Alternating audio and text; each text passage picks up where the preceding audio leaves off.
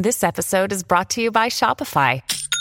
Forget the frustration of picking commerce platforms when you switch your business to Shopify, the global commerce platform that supercharges your selling wherever you sell. With Shopify, you'll harness the same intuitive features, trusted apps, and powerful analytics used by the world's leading brands. Sign up today for your $1 per month trial period at shopify.com slash tech, all lowercase. That's shopify.com slash tech.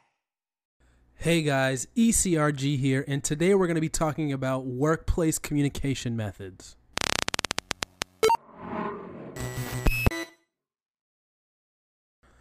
Hey guys, ECRG here, and today we're going to talk about workplace communication methods.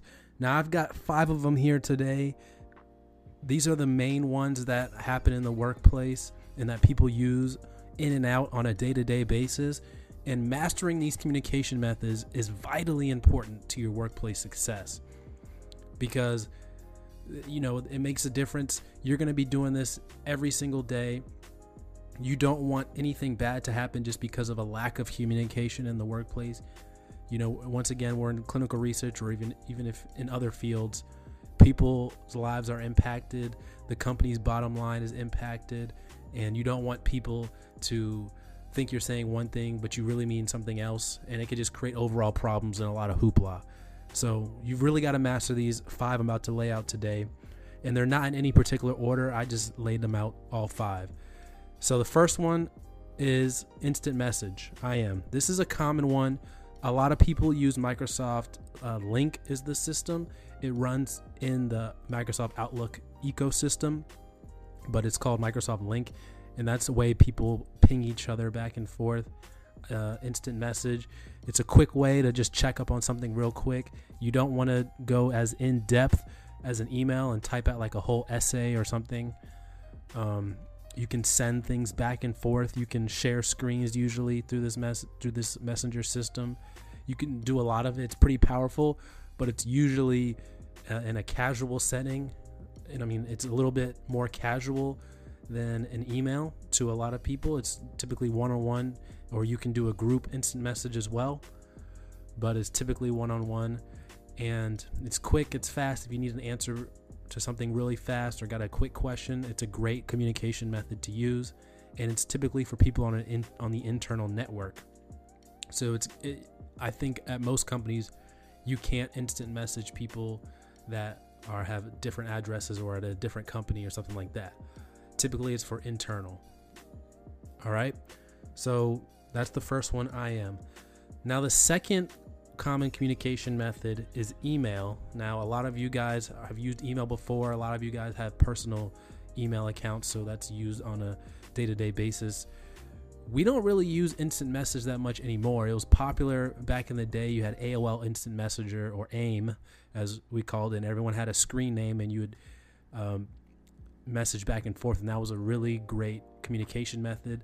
I think that was the communication method before text messaging and it allowed people to really transition into text messaging ease, more easily because we were used to messaging back and forth in that way. So, but now instant message is very popular in the workplace and it's necessary in the workplace. I actually find it very useful to be good at instant messenger.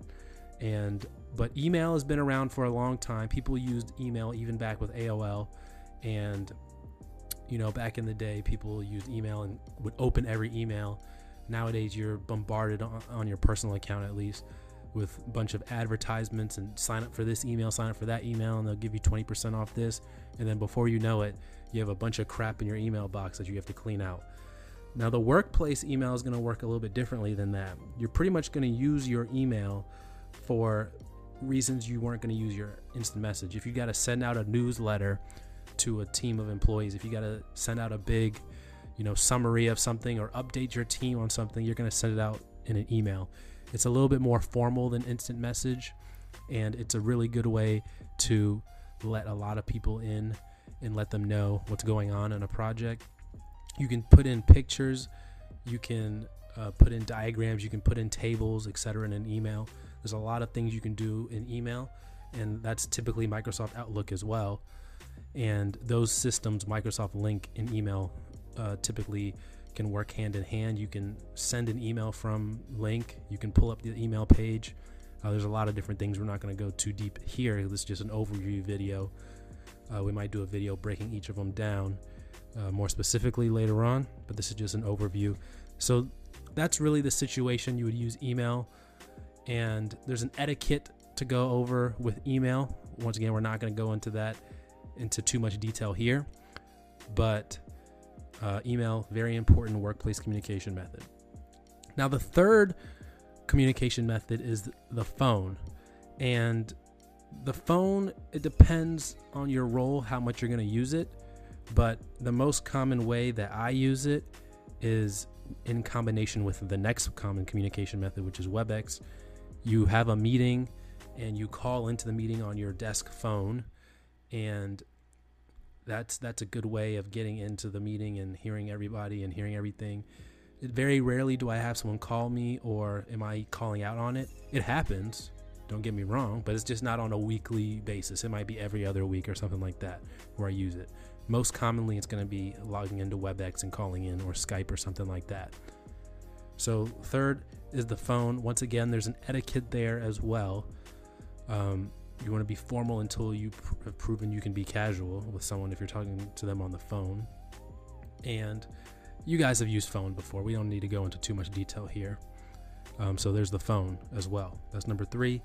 Fourth is WebEx or Skype, and this is t- this is a way for you to have meetings online, and it's a very good system. I'm more familiar with the WebEx system. Obviously, I have Skype at home, and I've used that before. Um, but WebEx is going to be something similar to Skype. You can video message, or you can just have a bunch of people in a meeting room and have them all connected in using the phone. Or some people have uh, phones on their computer or can talk through the computer. And I know that's common with WebEx as well. So it's a good place for people to have meetings, online meetings. You can share screens so people can show what they're working on to other team members, and other team members can comment on it.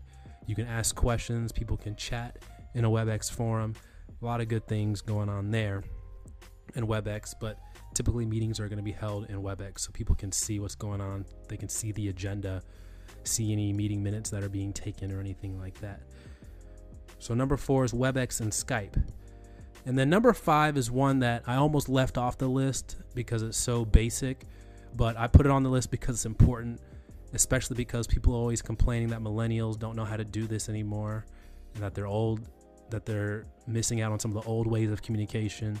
But whatever, we just communicate a little bit differently nowadays, but we still hold on to, I mean, it's human nature. But enough of that. The fifth way of workplace communication is face to face communication.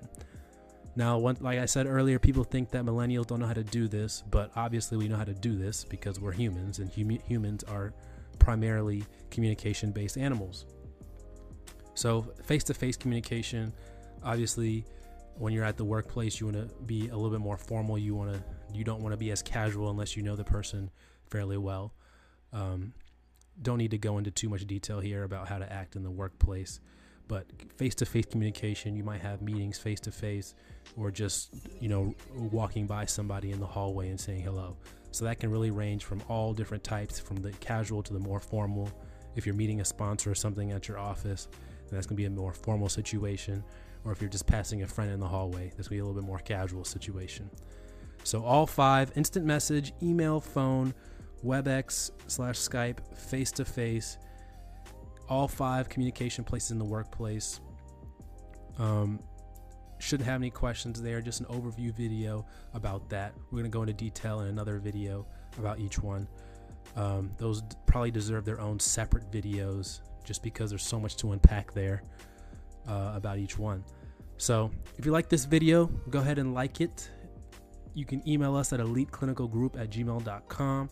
We're always looking for people to have on the show or the podcast that are in the clinical research space or really any space related to research or clinical research or, or pharmaceuticals and that nature. We're always willing to learn and bring you guys the best content we can possible.